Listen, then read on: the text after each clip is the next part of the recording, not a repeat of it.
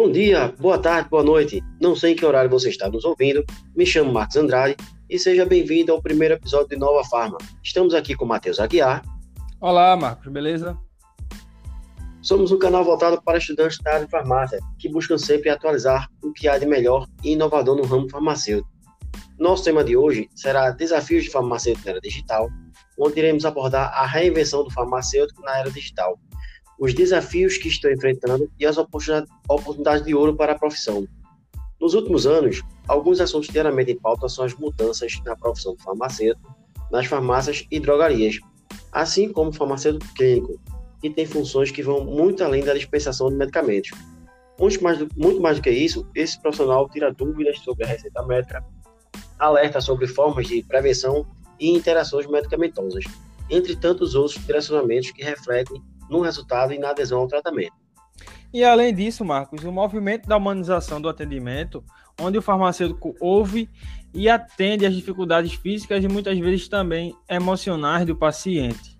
Isso aproxima o farmacêutico da população e aumenta ainda mais a sua importância na saúde das pessoas.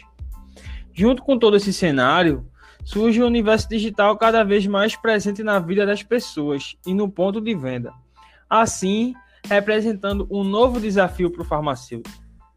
Isso porque conhecer um pouco de inteligência artificial e outras tecnologias vem se tornando cada vez mais essencial para qualquer profissional. Para o farmacêutico, a tecnologia se torna cada dia mais presente no acompanhamento do tratamento do paciente, bem como na educação e na triagem de saúde. É isso aí. E para falar sobre isso, estamos hoje com a nossa convidada, a estudante Débora Monique, que cursa atualmente o quinto período de farmácia no Centro Universitário Brasileiro, e vai nos transmitir todo o seu conhecimento dos desafios do farmacêutico na área digital. Débora, sobre tecnologia e humanidade. A tecnologia evolui, mas e a humanidade? Olá, Marcos. Olá, Matheus. E é um prazer participar do podcast com vocês. Bom, Marcos, a tecnologia ela não é do mal. Ela ajuda muito mais do que atrapalha. É muito mais benéfica do que as pessoas percebem. Temos que quebrar essa percepção de que quanto mais a tecnologia avança, mais afasta as pessoas. Isso não é verdade. Contrário. No fundo, a gente está falando de reduzir custos, ser mais inclusivo, quer ser menos burocrático e a tecnologia tem esse poder, até de melhorar a nossa qualidade de vida. Certo, Débora. E quais soluções podem trazer na área da saúde? E quais são as mudanças de atendimento que as novas exigências requerem? Bem, Matheus, o nosso mercado hoje em dia é muito dinâmico e altera muito rápido o que a gente tinha, tem e vai ter. Então não adianta trazer um ponto ou outro que daqui a pouco fica ultrapassado. Entender as mudanças, que ideias estão sendo testadas, superadas, é muito mental. A nossa capacidade de encarar esse tipo de coisa deve ser trabalhada. Certo, mas será que estamos prontos para as mudanças nas competências e habilidades para a empregabilidade, empregabilidade dos farmacêuticos na era digital? Bom, o profissional farmacêutico tem a ciência que isso precisa ser feito, pelo menos há 30 anos, e que nós viemos adiando essa transformação. E hoje estamos num mundo em que ela não é só necessária, mas uma questão de sobrevivência. E essa transformação passa obrigatoriamente pela incorporação das novas tecnologias ao processo de prática farmacêutica, que não pode estar dissociada da intermediação tecnológica. Certo. E como transformar a tecnologia em valor agregado ao paciente? Como as empresas estão se transformando para atender às novas necessidades de cuidado com o usuário, seja ele paciente ou um profissional da saúde? As empresas elas estão sim se adaptando à nova era digital.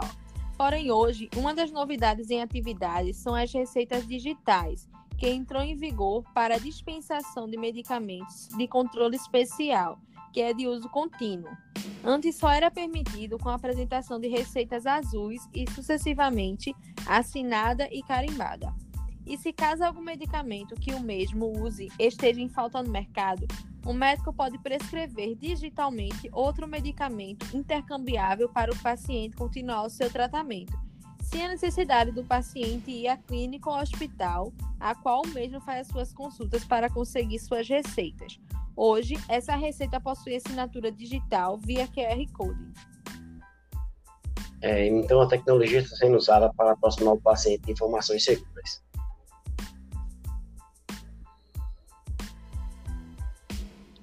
Mas como vencer o Dr. Google e convencer o paciente a buscar referências seguras? Como passar credibilidade com tanto acesso às informações? Bem, são milhões de conteúdos disponíveis e, na verdade, partes significativas dos pacientes não têm capacidade cognitiva suficiente para se cuidarem sozinhos. Embora exista muita disponibilidade de informação, isso não necessariamente vai levar a melhores resultados de saúde. Nesse contexto, o farmacêutico tem um papel estratégico para poder ser o mediador dessas informações, no sentido de não desconsiderar a tecnologia e a informação disponível, mas transformá-las em resultados de saúde e que sejam efetivos e seguros para as pessoas. Débora, o futuro é hoje. Quais os desafios da profissão para este novo momento? Uma questão, e agora? Né? A gente tem tudo isso de mudança no cenário global e qual o papel do farmacêutico frente a isso tudo? Ele tem duas opções. Pode se aliar a essa tecnologia e fazer alavancar a carreira de uma forma exponencial ou se vitimizar, enxergar tudo o que está acontecendo e decidir não fazer nada, sendo atropelado pelo mercado. A ideia é abrir a cabeça dos farmacêuticos para todos os impactos que a revolução tecnológica está trazendo nas profissões como um todo, não só na farmácia, e mostrar alguns exemplos de como o farmacêutico pode fazer isso.